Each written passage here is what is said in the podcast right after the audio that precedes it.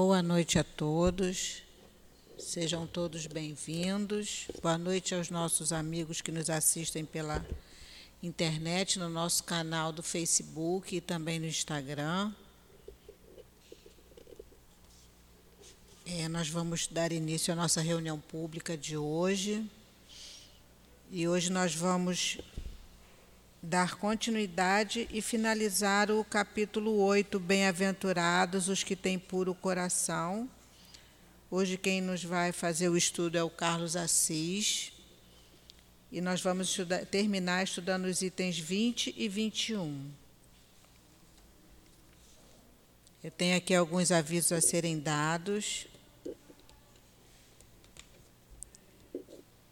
E hoje, além dos nossos pedidos normais, a gente está pedindo a vocês que nos assistem na internet, a vocês que estão aqui presentes à casa, que nos ajudem com a doação pro, de cobertores, agasalhos, que nós estamos fazendo a campanha do, do, do agasalho, né?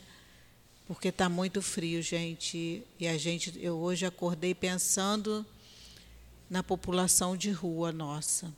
Que se a gente que está em casa, é que tem a nossa caminha quentinha, o nosso banho quente, a gente para e pensa nesses nossos irmãos que estão dormindo nas ruas, o coração da gente fica bem entristecido, né? Então, o que vocês puderem nos ajudar, trazendo aqui para o SEAP, cobertor, roupa, agasalho, roupa de moletom, o que vocês tiverem, todos os tamanhos, a gente vai ajudar muito. Que além da população de rua, a gente tem as comunidades e os nossos assistidos aqui, né? E eles têm muitas crianças e essas crianças dormem juntas e a gente sabe que está muito frio, muitas crianças, um faz xixi na cama, gente, molha todo mundo, a gente sabe disso, né? E é roupa de cama que eles precisam também. Então a gente está sempre pedindo. É uma, é, são coisas que a casa sempre pede, né? Porque a gente sabe a dificuldade que é para a gente secar roupa com um tempo desse. Agora imagina as pessoas que estão na rua, as pessoas que que estão com dificuldade nas suas casas. Então que a gente possa dar uma olhadinha no nosso armário. Sempre tem alguma coisa, uma roupinha aqui, um casaquinho que a gente não, não usa mais, que está ali esquecido, gente. Vamos dar uma mexidinha e ajudar a agasalhar quem está mais necessitado que a gente. A gente também é, a gente tem a nossa obra social Antônio de Aquino e a gente continua pedindo doação de alimentos não perecíveis que compõem a nossa cesta básica. A nossa arrecadação caiu bastante e a gente precisa continuar e a nossa quantidade de assistidos vem aumentando, né? não só aqui, mas em, na maioria das casas, em todos os lugares, a gente só ouve falar que o número de pessoas necessitando de ajuda vão crescendo cada vez mais. Então a gente está pedindo alimentos não perecíveis. Ali fora a gente tem um cartazinho com os mantimentos que compõem a nossa cesta básica. E a gente tem também a sopa né, das crianças e dos, dos responsáveis que vêm para a nossa obra social, que a gente já está atendendo cerca de 300 famílias. Então a gente tem 300 cestas básicas para fazer mensalmente as cestas mensais, fora as outras famílias que chegam, que precisam de ajuda, dá um pouquinho para um, um pouquinho para outro. Então, por isso que toda semana a gente continua tendo a necessidade da ajuda dessa para poder compor, né, essa cesta, para poder fazer o almoço dessas crianças, dessas famílias que chegam aqui no sábado, tomam um café, tomam café, depois almoçam, tem evangelização, um trabalho muito bonito, que estão todos convidados a vir conhecer o trabalho, a participar desse trabalho. E eu falo que o único problema é entrar e não conseguir sair mais, porque é um trabalho muito bonito e que faz a gente crescer muito. né?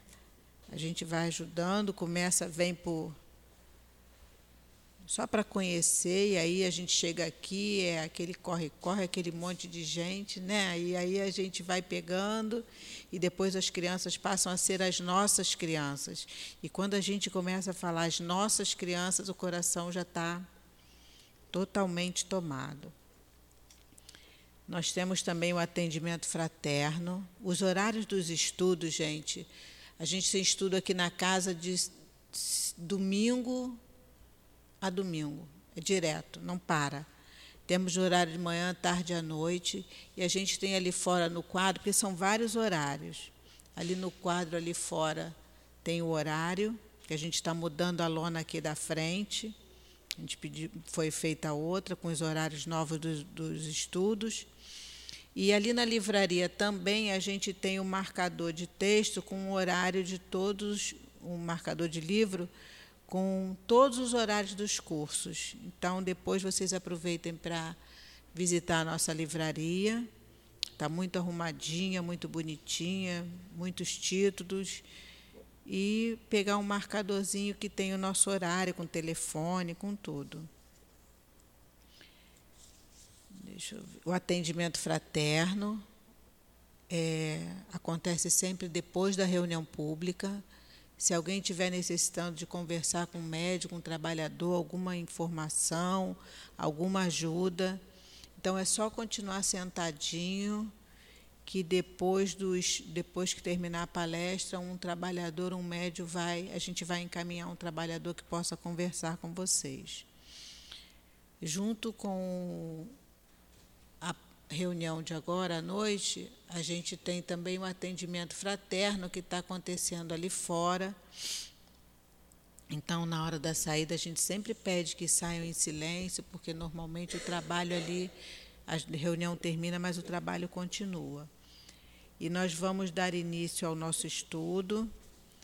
E a gente sempre dá início com o, a leitura de harmonização e nós estamos estudando o livro Caminho, Verdade e Vida,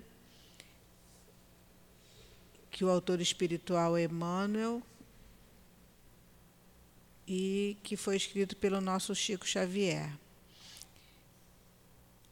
Eu faço a leitura agora e na hora da, do passe, o Luiz faz, ele fala sobre essa leitura no, no para a sustentação do passe.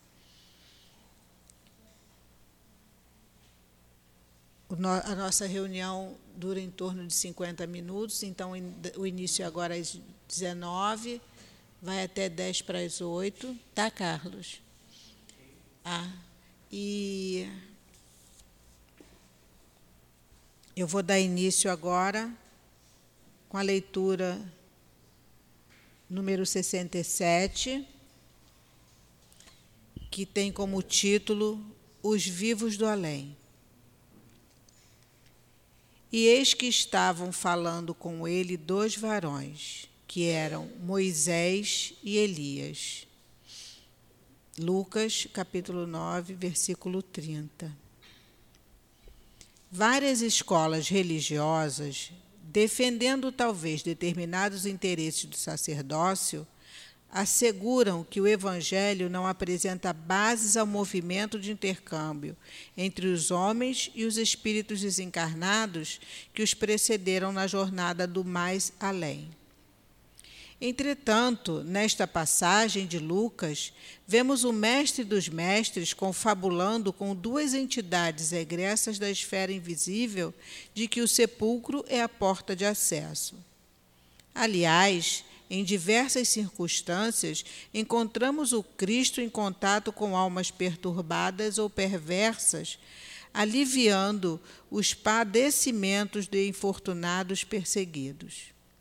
Todavia, a mentalidade dogmática encontrou aí a manifestação de Satanás, inimigo eterno e insaciável.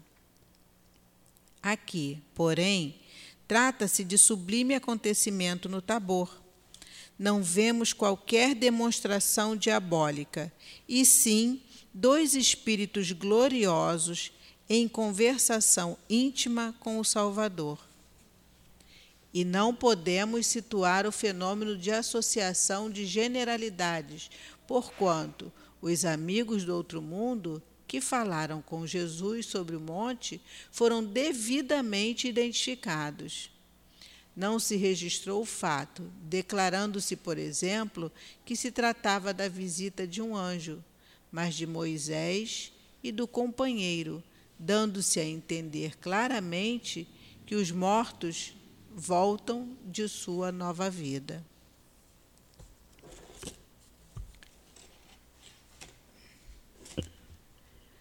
Deus nosso Pai, Jesus nosso Mestre amoroso e querido, espiritualidade amiga aqui presente, nosso querido altivo, estamos aqui mais uma vez, Senhor, para estudar o Teu Evangelho.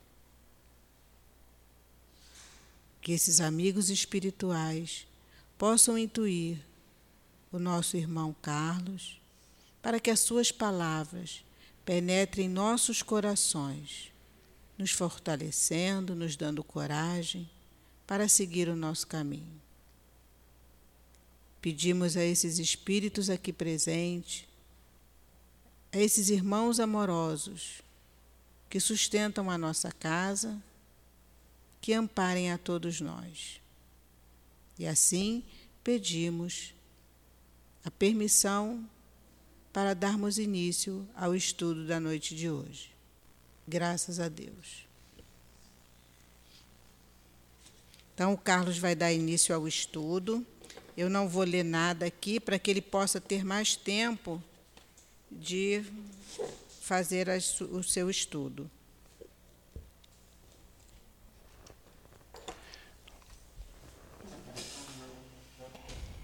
Vai até 10 para gente.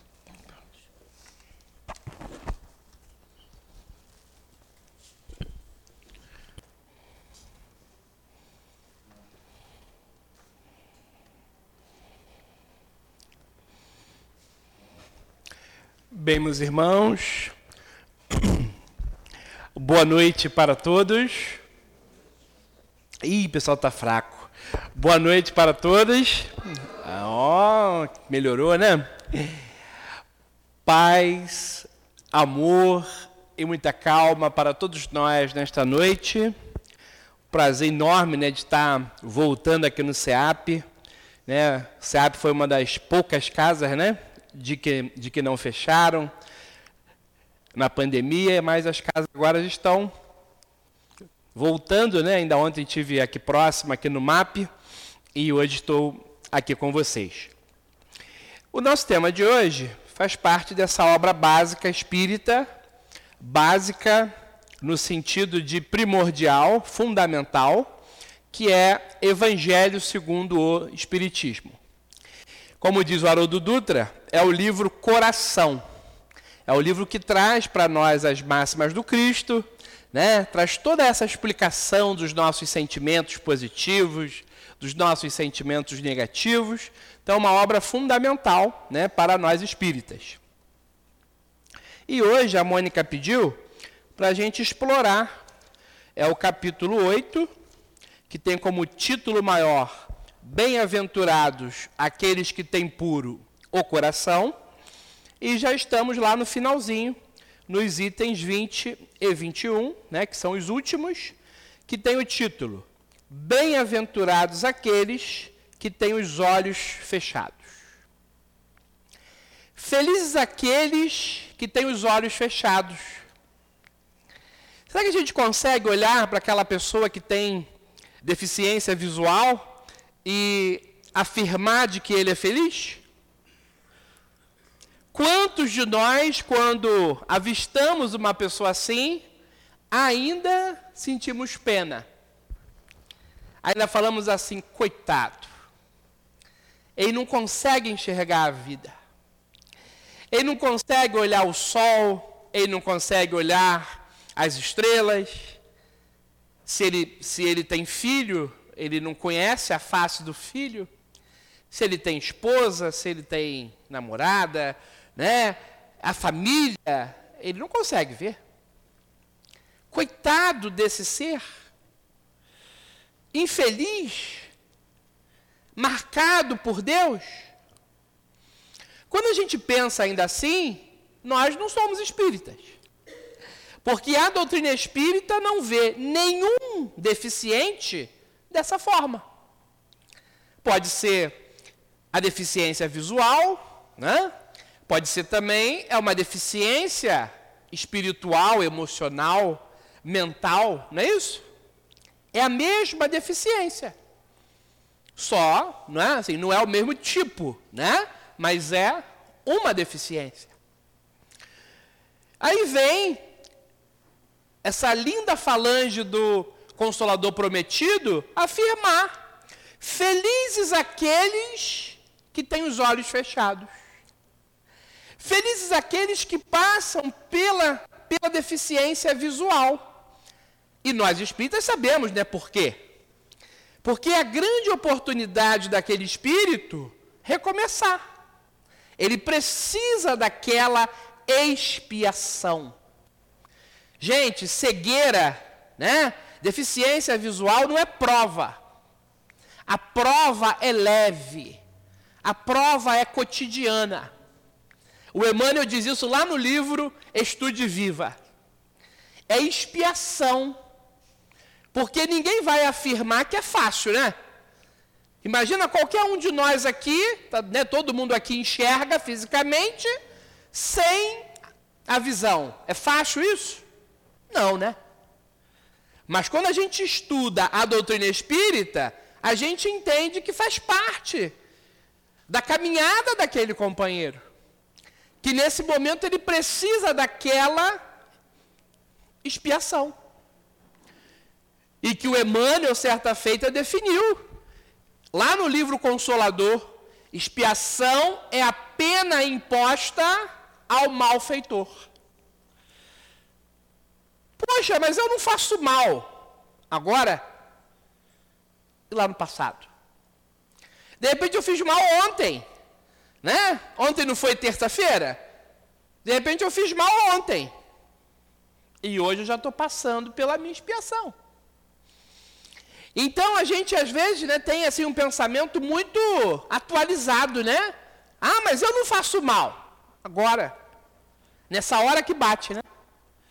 Fez ontem. Fez no mês passado, fez há cinco anos atrás. Fez, fez há não sei quantas existências passadas. Ainda tem gente que fala assim: ah, mas eu não tinha consciência. Mas eu não me lembro. Aí não cabe a mim, né? A vida é assim, né? Todos nós passamos por isso. Ninguém vai ter consciência total no corpo do que já viveu. Mas pensem só, não é coitado, não é vítima. Como qualquer um de nós que passa por uma outra deficiência, que não é a da cegueira, que não é a da deficiência visual, mas tantas outras deficiências. Mas esse termo, bem-aventurado, não significa só feliz. Vocês sabem disso? Lá do latim já dizia um espírito ou uma pessoa que está no meio do caminho, que está se esforçando para ser melhor, não quer dizer feliz. Poxa, então parece que se encaixa mais, né? Porque muitas das vezes a gente vai perceber que aquele companheiro deficiente visual, que ele não está feliz. Mas muitas das vezes é um espírito que está tentando, que está lutando, que está procurando se melhorar. Aí fica mais suave, não fica? E Jesus ele já falava sobre isso. Jesus ele nunca disse que toda vez que ele usava o termo bem-aventurado, que isso era sinônimo de felicidade. É sinônimo de esforço.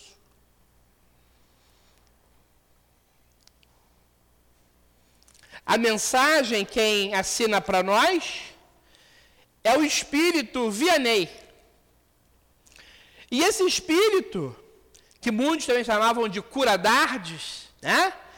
Ele é um espírito viajor do tempo, né? Hoje já está nessa linda falange do Consolador Prometido.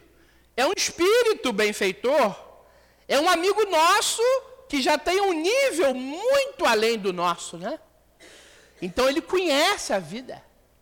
Ele conhece o evangelho de Jesus. Então ele diz assim para nós, ó: Meus bons amigos, por que me haveis chamado? Por que me haveis chamado? É para me fazer impor as mãos sobre a pobre sofredora que, que está aqui e a cure? Ah, que sofrimento, bom Deus! Ela perdeu a vista e as trevas se fizeram para ela. Pobre criança, que ore e espere. Não sei fazer milagre sem a vontade do bom Deus.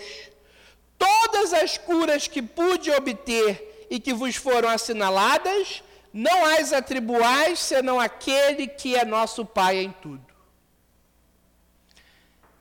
Quantas vezes a gente já vive, a gente já vivenciou isso na casa espírita? Chega aqui deficiente de todos os tipos. E nenhum de nós aqui, trabalhador ou palestrante, tem esse dom direto de curar. Nós, nós, nós não temos esse dom direto. E todo mundo também sabe que na doutrina espírita não existem milagres. Mas toda vez que alguém busca a casa espírita buscando ajuda, que pode ser uma pessoa que, que, que ela ficou deficiente visual, pode ser um adulto, pode ser uma criança, qualquer trabalhador da casa espírita pode orar e pode pedir ajuda a Jesus. E pode pedir ajuda aos amigos espirituais para ajudar a esse companheiro. Será que vai sair curado daqui? Não sei. Será que vai sair mais ou menos curado? Ou será que ele vai sair do mesmo jeito de que ele entrou? Isso depende da vontade de Deus e da fé da pessoa. Então, se for da vontade de Deus que, é, que hoje alguém saia daqui curado, vai sair numa boa curado. Mas com certeza, mediante também a fé daquela pessoa. O que, que é a fé, gente? É a fidelidade, ó, ao ensinamento. Ser fiel, praticar o ensinamento. Praticamos 100%? Nenhum de nós. Mas o convite é para a prática. Então, quando a Mônica falou para a gente aqui, né, do trabalho na casa, é o trabalho social, é a quentinha, é a cesta básica, é o, é o cobertor. Tudo isso faz parte do bem. Então, se ela chegou hoje na casa e ela quer trazer um cobertor, poxa, mas é um só, não importa. É caridade. É uma grande caridade? Não, mas é um ato caritativo. É melhor um ato do que nenhum, né? Mas tem pessoas que pensam em quantidades, né? Ah, eu tenho que fazer uma coisa. Você não pode fazer essa coisa, né? Mas você pode fazer aquela pequenina coisa que vai somar para aquele companheiro que não tem casa, que não tem comida, que não tem roupa, que fica no frio, que fica na chuva, né? Ou pode somar para aquele sofredor da alma. Quantos depressivos chegam aqui na casa? Pessoas, às vezes, que têm uma vida financeira altíssima, mas sofre de depressão, sofre de angústia, sofre de síndrome do pânico. Então, o espírita não pode também achar que ele está aqui só para matar fome, né? Ah, eu estou lá para matar a fome do povo. Não. Eu estou lá também para matar a fome, então, espiritual. Porque aquele que está doente da alma propriamente, né, que tem aquela doença emocional, precisa de nós também. E tem espírita que só pensa em cesta básica. Vamos, Vamos lá doar a cesta básica. Claro, claro que tem pessoas que necessitam. Sempre. Mas também necessitam que nós também façamos alguma coisa para a dor espiritual. Não é o estômago, é o coração. Eu conheço variadas pessoas deficientes visuais que elas se alimentam muito pouco. Não sei porquê, até porque eu não sou médico. Mas parece que, essas, que muitas dessas pessoas que elas não têm fome, ou elas têm uma pequenina fome. Então você vê, é uma pessoa que não consegue visualizar a vida propriamente, né? Porque ela não tem a visão física e ela também não sofre com essa, né? Vamos dizer, com essa dor, né? Vamos dizer assim que muitos sofrem de não ter o prato à mesa porque eles se alimentam muito pouco. Será que, será que há ali uma doença na alma? Será que, se, será que há uma, há uma secura espiritual? Por ele não conseguir visualizar propriamente a vida, a vida física, a natureza, a sua família, a si mesmo, né? E aí a gente sabe que muitas das vezes sim, né? Os espíritos falam para nós que sim. Então vamos olhar com mais carinho para esses companheiros. Os que têm a tal deficiência visual e sofrem com ela. Porque todo companheiro que tem a deficiência visual, será que ele sofre? Não.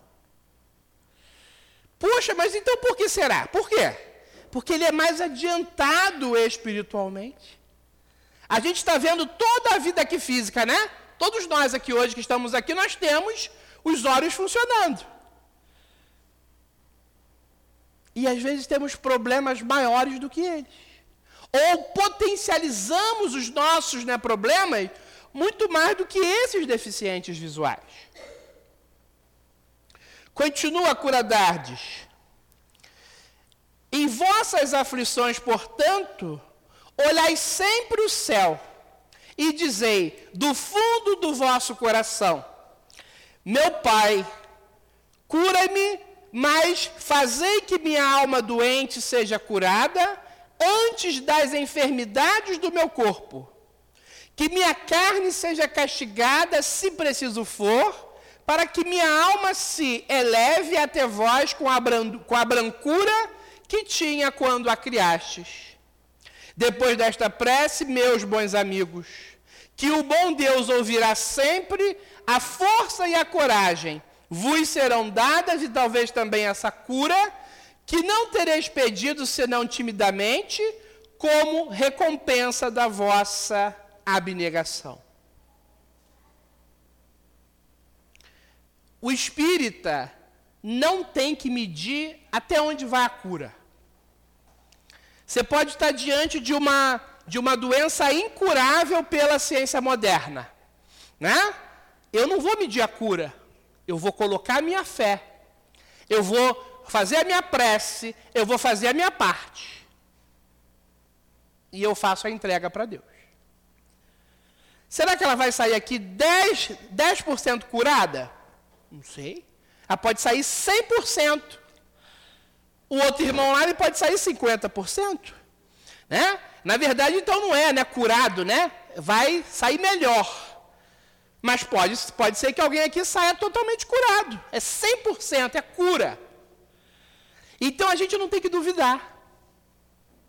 Não duvide de Deus, de Jesus, dos amigos espirituais. Ore Faça sempre o seu melhor, entrega para Deus.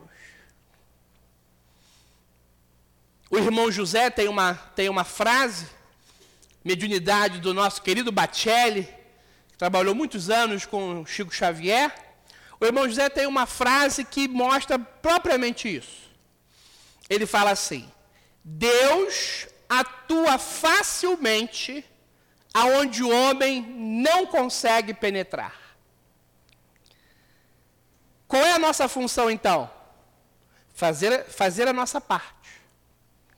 Eu posso fazer pelo aquele irmão ali, eu posso aplicar um passe nele, e eu posso fazer a prece. Faz isso. Ah, mas e o resto? O resto é com Deus. É? Se ele também tem uma doença física, ele tem que ter o médico aqui da terra, ele tem que tomar remédio, não é isso? E o resto é com Deus. Não cabe a nós. O problema é que às vezes a gente duvida. Ah, mas vou fazer a prece para quê? Ah, mas a doença é muito grave. Para que, que vai servir aquele passe? Ou a gente é espírita ou a gente não é. Ou a gente é cristão ou a gente não é. Então, a gente está perdendo tempo aqui na casa espírita. Então vamos sempre fazer aquilo que está ao nosso alcance. E o que não está ao nosso alcance? Entrega para Deus. Porque ele caminha facilmente aonde o homem nem muitas vezes consegue penetrar. Como diz o irmão José. Mas uma vez que eu estou aqui, numa assembleia onde se trata, antes de tudo, de estudos, eu vos direi que, aqui, que aqueles que estão privados da vista deveriam se considerar como os bem-aventurados da expiação. Lembrai-vos de que o Cristo disse que seria preciso arrancar o vosso olho se ele fosse mau. E que valeria mais que ele fosse lançado ao fogo do que ser causa de vossa perdição. Ah, quantos há sobre a vossa terra que mal dirão um dia nas trevas terem visto a luz. Ó oh, sim, são felizes estes que na expiação são atingidos na vista. Seu olho não será motivo de, de escândalo e de queda. Podem viver, podem viver inteiramente a vida das almas, podem ver mais do que vós que vedes claro. Quando Deus me permite ir, abrir as pálpebras de algum desses pobres sofredores e devolver-lhes a luz, digo a mim mesmo: Alma querida, por que não conheces todas as delícias do Espírito, que vive de contemplação e de amor? Tu não pedirias para ver imagens menos puras e menos suaves do que aquelas que te é dado entrever em tua cegueira? Tudo tem uma razão de ser. Mas aquela pessoa nasceu cega de nascença, né? Ela já nasceu cega. E tantas pessoas que ficaram mais tarde com essa deficiência visual. Nasceram, entre aspas, né, perfeitas, e depois tiveram a cegueira. O que a gente consegue perceber? Procuravam ver coisas, se não foi nessa existência, em outras existências, que não cabiam a elas. Penetraram em aspectos da vida que não merece nem comentário. A expiação não é castigo, é a oportunidade de você reconstruir a sua vida. Eu tenho um amigo que ele já está do outro lado da vida, que foi muito conhecido no meio espírita, que é o nosso querido Mileco. Mileco era cego e ele se formou em musicoterapia, terapia, ele era terapeuta, é, ele era terapeuta tanto, né? Então, ele era, ele era musicoterapeuta, né? A música como, né? Terapia. Ele era terapeuta também emocional. Ele era radialista. Ele era palestrante espírita. Ele era cantor espírita. Ele foi pai. Ele casou, acho que três vezes, cego. Ele escreveu livro, cego.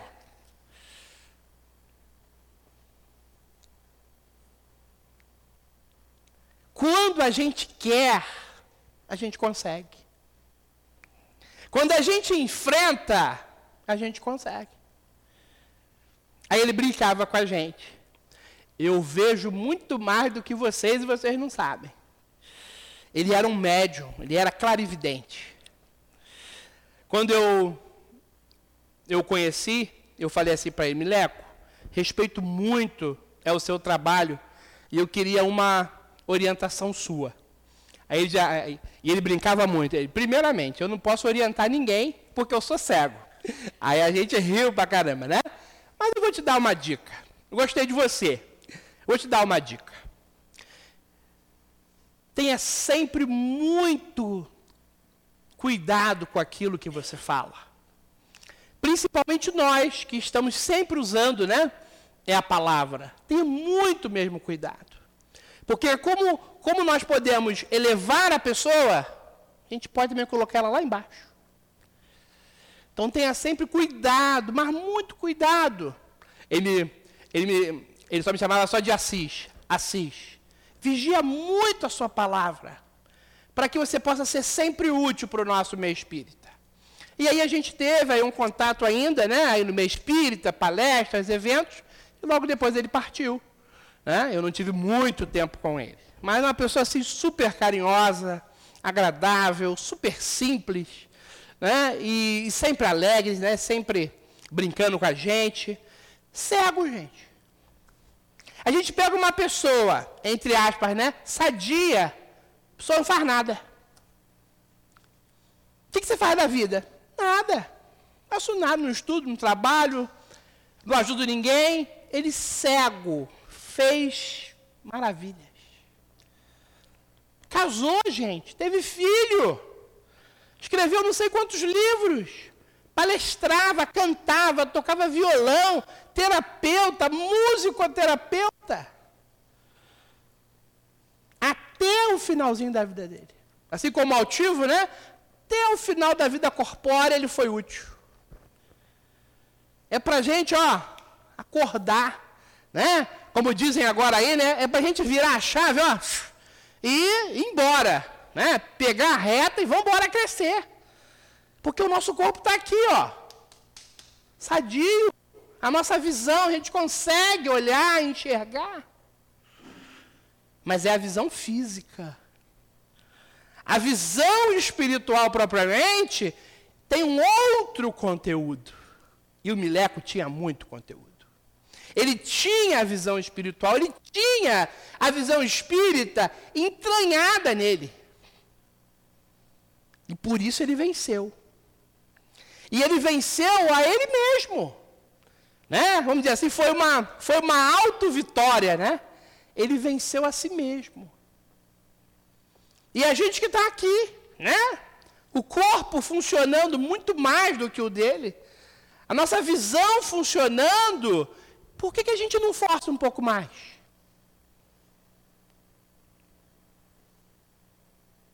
Por que a gente não se dedica mais?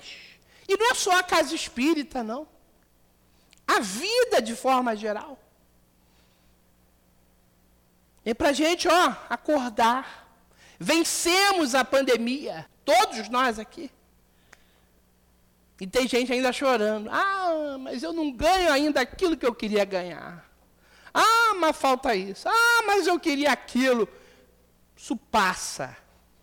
Uma hora a gente tem muito, outra hora a gente tem pouco e passa. Mas e você, na verdade? Você pode estar satisfeito com você. Você pode estar feliz com você, você pode estar feliz com o próximo. Você pode estar curtindo a sua família, curtindo os seus amores, curtindo ser útil.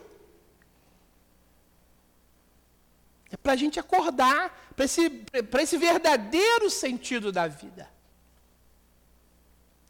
Continua o Curas Dardes. Ó, oh, bem-aventurado cego que quer viver com Deus. Mais feliz que vós que estáis aqui, ele sente a felicidade, toca, vê as almas e pode se lançar com elas nas esferas espirituais que os próprios predestinados da vossa terra não veem. O olho aberto está sempre pronto para fazer a alma falir. O olho fechado, ao contrário, está sempre pronto a fazê-la alçar para Deus. Crede-me bem, meus bons e caros amigos, a cegueira dos olhos é frequentemente a verdadeira luz do coração, enquanto que a vista é frequentemente o anjo tenebroso que conduz à morte. O cego pode ter olhar positivo para a vida. Ué, mas ele não enxerga. Ele não enxerga o aspecto material. Mas ele pode me ver melhor, ela, ele, o outro, ele pode ver a gente muito melhor. Porque a percepção dele é mais saudável. E nós que temos a vista física, podemos toda hora maldar, né? Sempre achar que o outro, né? Ia lá, ele quer enganar. Ia lá, ia lá, ela está mentindo. Né? Ia lá, fulano não presta. A gente não tem isso. Mas por que ela veio com aquela roupa clara, hein? Aqui nesse centro, entendeu assim, de Umbanda, o que, que tem a ver isso? A gente ouve isso. Será que ela confundiu, entendeu, ela com o Frei Luiz? Né? O que, que a gente tem a ver com a roupa da companheira? Ih, mas a outra veio de rosa. Puxa, né? Mas, mas por que rosa? O que, que eu tenho a ver com isso? Não é isso? Mas a gente fica preocupado com essas coisas. E ainda mais na casa espírita, né? Aí mesmo que o nosso pensamento era para estar voltado para Deus. E, mas fulano chegou num carro, mas que carro é aquele, hein? O que, que eu tenho a ver com isso? E o outro chegou a pé, mas não chegou? Chegou. Julgamos, condenamos, vigiamos a vida alheia.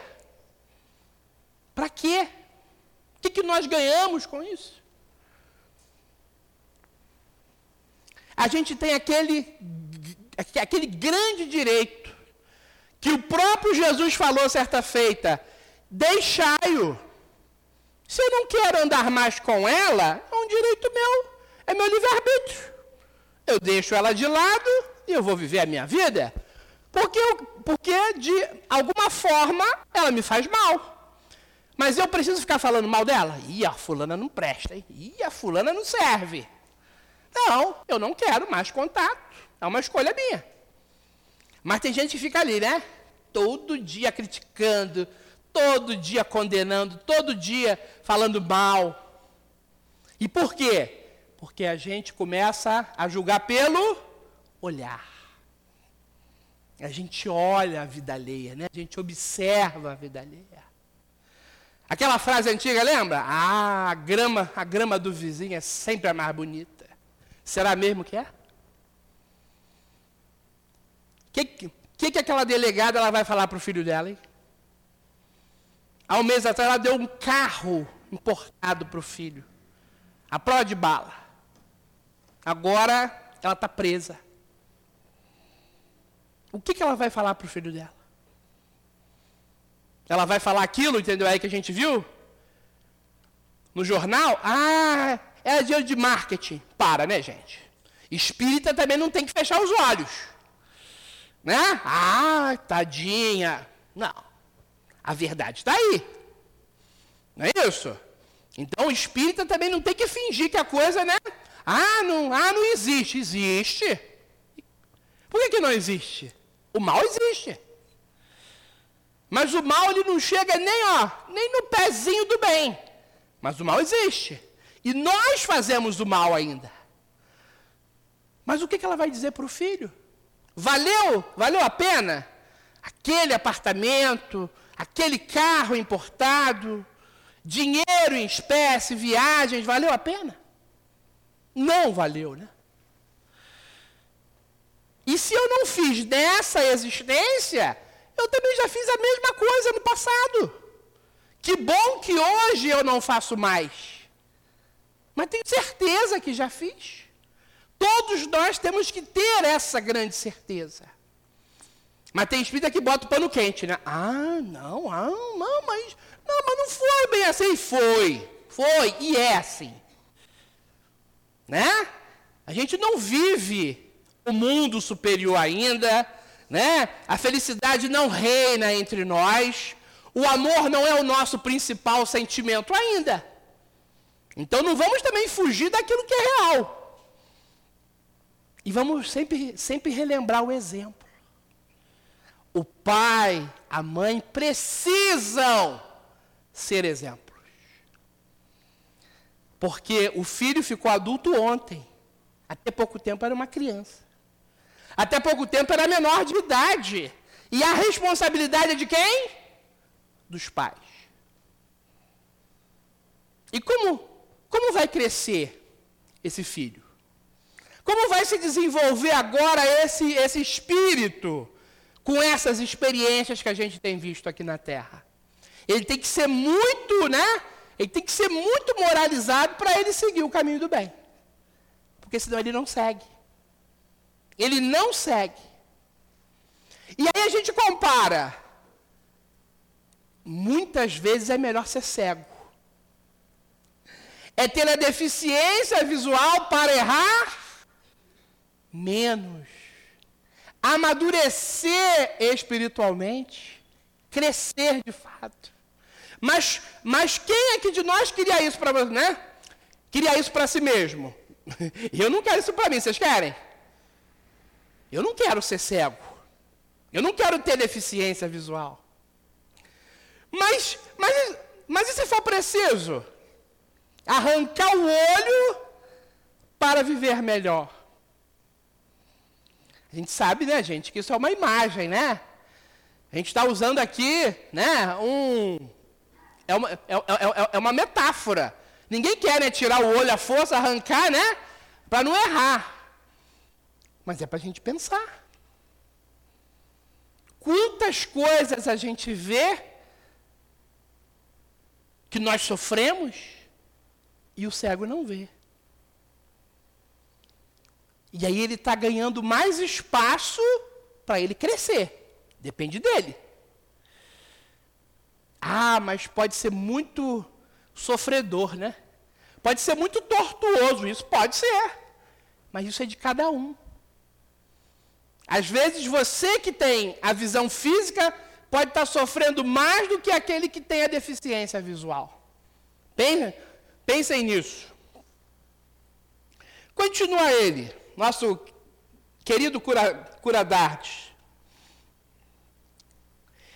E agora, algumas palavras para ti, minha pobre sofredora. Espera e tem coragem. Se te dissesse, minha filha, teus olhos vão se abrir, como serias ditosa e quem sabe se essa alegria não te perderia. Tem confiança no bom Deus, que fez a felicidade e permite a tristeza.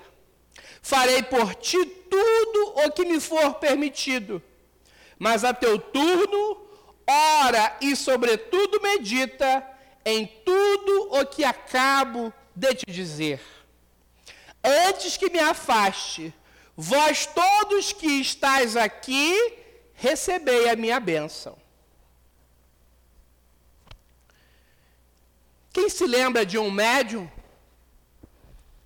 Até mais de um, mas ele teve, ele foi muito conhecido. Não era um médium propriamente espírita, mas que o movimento espírita teve com ele algumas experiências, né? Então, o Zé Arigó né, trabalhava com o Dr. Fritz. Então, quem teve a oportunidade de ir a alguma reunião, depois também teve a época do Rubens, né, o médio Rubens, e o espírito era o Fritz, e tiveram pouquíssimos casos, mas tiveram do espírito Dr. Fritz, através da cirurgia espiritual com o instrumento, que não é uma prática espírita, fazer com que aquela pessoa voltasse a enxergar.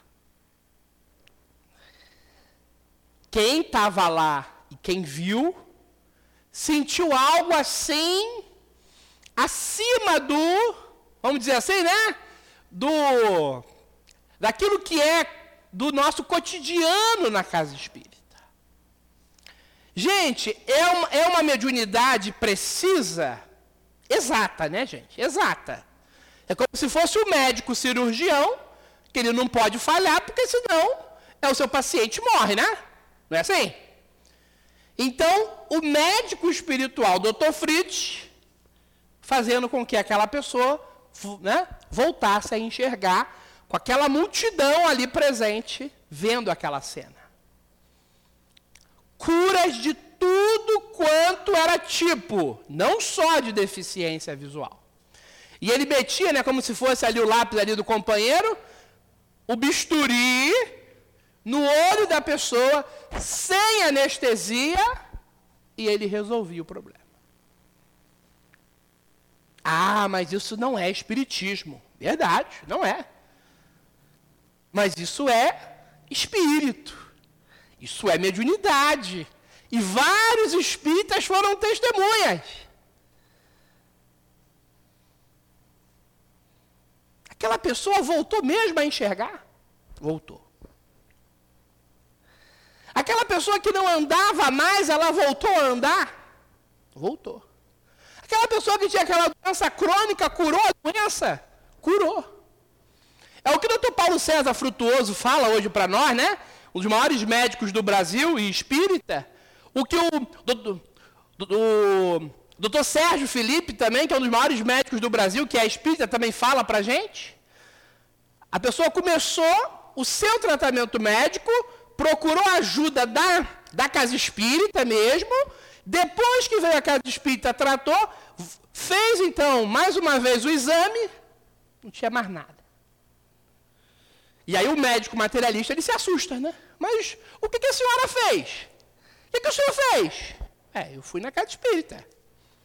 Tomei passe, ouvi palestra, fiz caridade, mudei, mudei o meu ritmo de vida. No caso do Fritz, era uma coisa a mais, né? vamos dizer assim, né? Era uma mediunidade técnica, era, uma, era, era um fato à parte. Mas quantas pessoas se curam aqui na casa espírita sem um médio desse porte? E aí? Que, que curou? O centro, o médium, a fé da pessoa, os espíritos, o próprio Jesus ou até Deus? É um conjunto, né, gente? É um conjunto. Mas o que mais Jesus frisa é o quê? A tua fé. A tua fé te curou. As pessoas então aí que não se curam, será que elas, será que elas não têm fé? Será que é isso? Por que, que muito cego voltou a enxergar e muito cego que não se curou até hoje, uns até né, desencarnaram e eles, e eles não se curaram?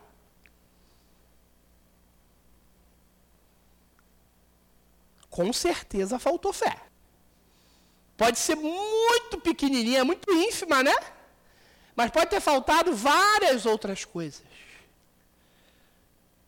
Então, se cada um de nós pensar, ser mais inteligente e desenvolver a sua fé, a sua fidelidade à doutrina espírita, a Jesus, aos ensinamentos, não só ouvir e sim praticar, a nossa vida vai ser melhor. Com certeza.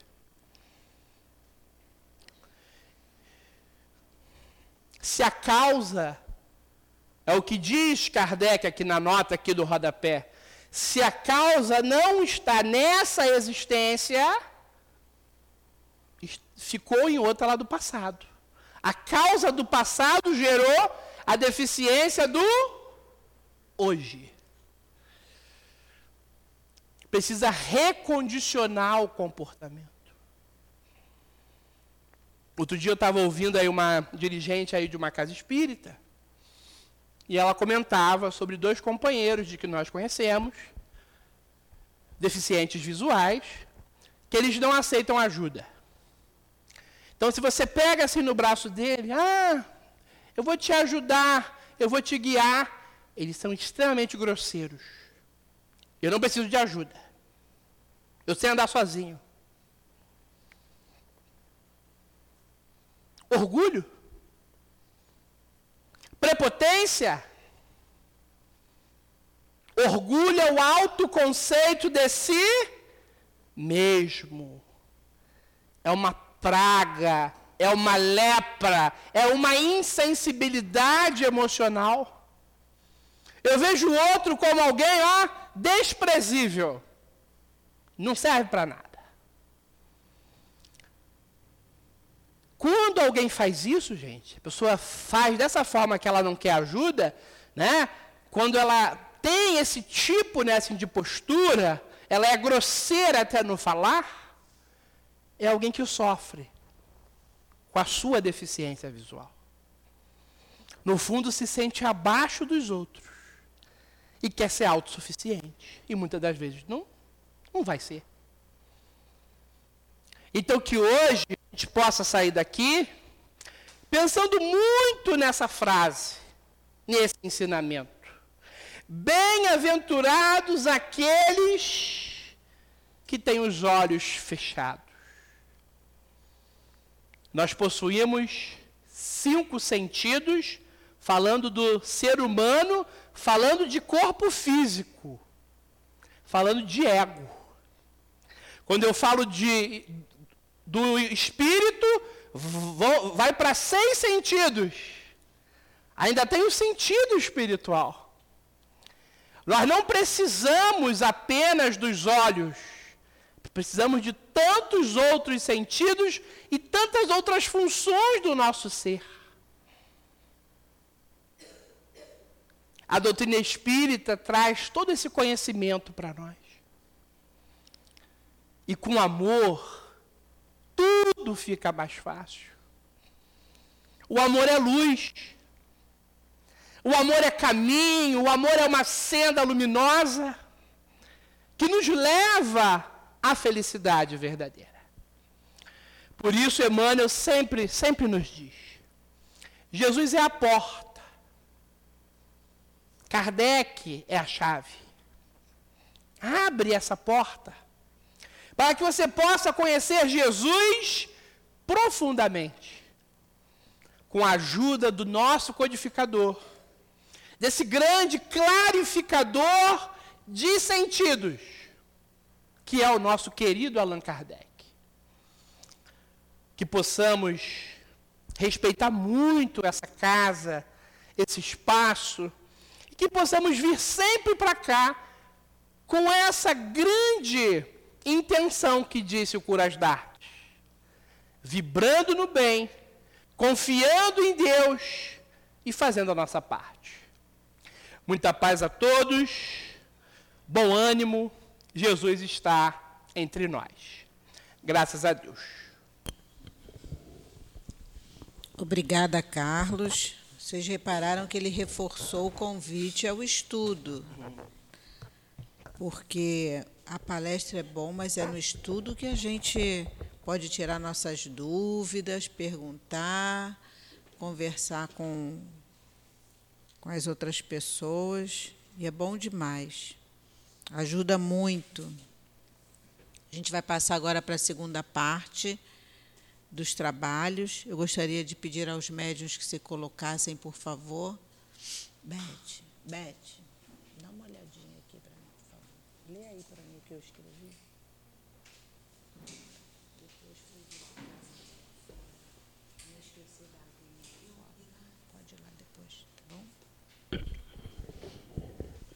Vamos agora fechar os nossos olhos. Esse momento do passe é o momento de cada um de vocês. Vamos pedir a esses espíritos amorosos que aqui se encontram desde tão cedo, preparando esse ambiente para nos receber, ao nosso médico Jesus que nós possamos, nesse momento, receber os fluidos necessários para o nosso refazimento. Que os nossos médios possam, nesse momento, doar suas boas energias a esses espíritos que vão nos ajudar nesse momento. Todos os trabalhadores, nesse momento, possam doar o seu melhor. Graças a Deus. Os vivos do além. E eis que estavam falando com ele dois varões, que eram Moisés e Elias. Lucas 9:30. Várias escolas religiosas defendendo talvez determinados interesses do sacerdócio asseguram que o evangelho não apresenta bases ao movimento de intercâmbio entre os homens e os espíritos desencarnados. Meus irmãos, Emmanuel fala dessa passagem de Lucas. E nós precisamos contextualizar o Evangelho de Lucas. O Evangelho de Lucas é o terceiro evangelho, numa sequência: Mateus, Marcos e Lucas. E Lucas também foi quem escreveu o Ato dos Apóstolos. E além de ter escrito o Ato dos Apóstolos, Lucas foi companheiro de Paulo de Tarso. Vejam o contexto da narrativa de Emmanuel. É, Paulo de Tarso é 50 anos após a crucificação de Cristo. Lucas, no seu evangelho, ele divide o evangelho em três fases. Fases essas que são divididas em o tempo das promessas, o tempo do cumprimento e o tempo final. Meus irmãos, que temos em mente que os espíritas, nós, temos a ciência da vida além túmulo. Que assim seja.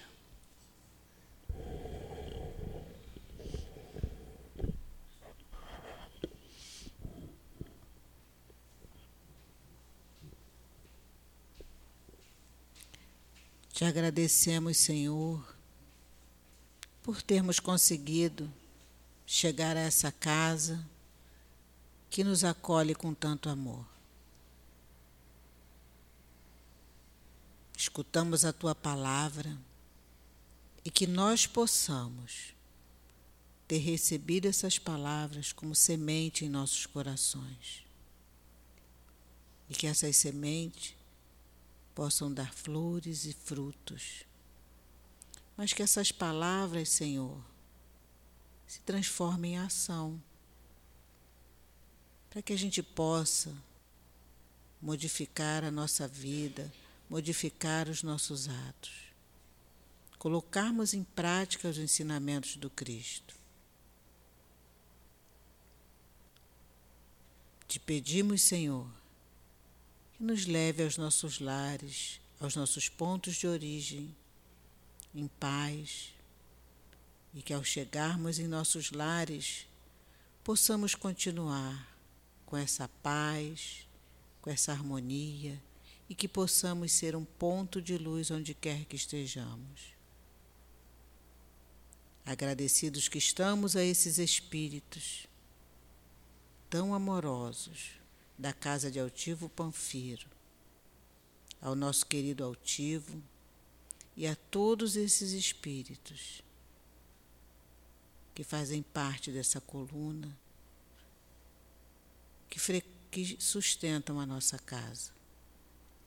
Te agradecemos, Senhor, por termos conseguido chegar aqui hoje. E te pedimos que cubra com teu manto sagrado, Senhor, todos esses nossos irmãos em sofrimento. Que esse teu manto, Senhor, possa esquentar o coração desses nossos irmãos que se encontram em dificuldade. A esses nossos irmãos que nesse momento se encontram em situação de abandono, nas ruas, nos asilos, onde quer, Senhor, que esses nossos irmãos estejam, que eles possam receber o nosso amor, o nosso carinho em forma de oração. E em nome desse mesmo amor, Senhor, te pedimos a permissão para terminarmos o trabalho de hoje. Graças a Deus.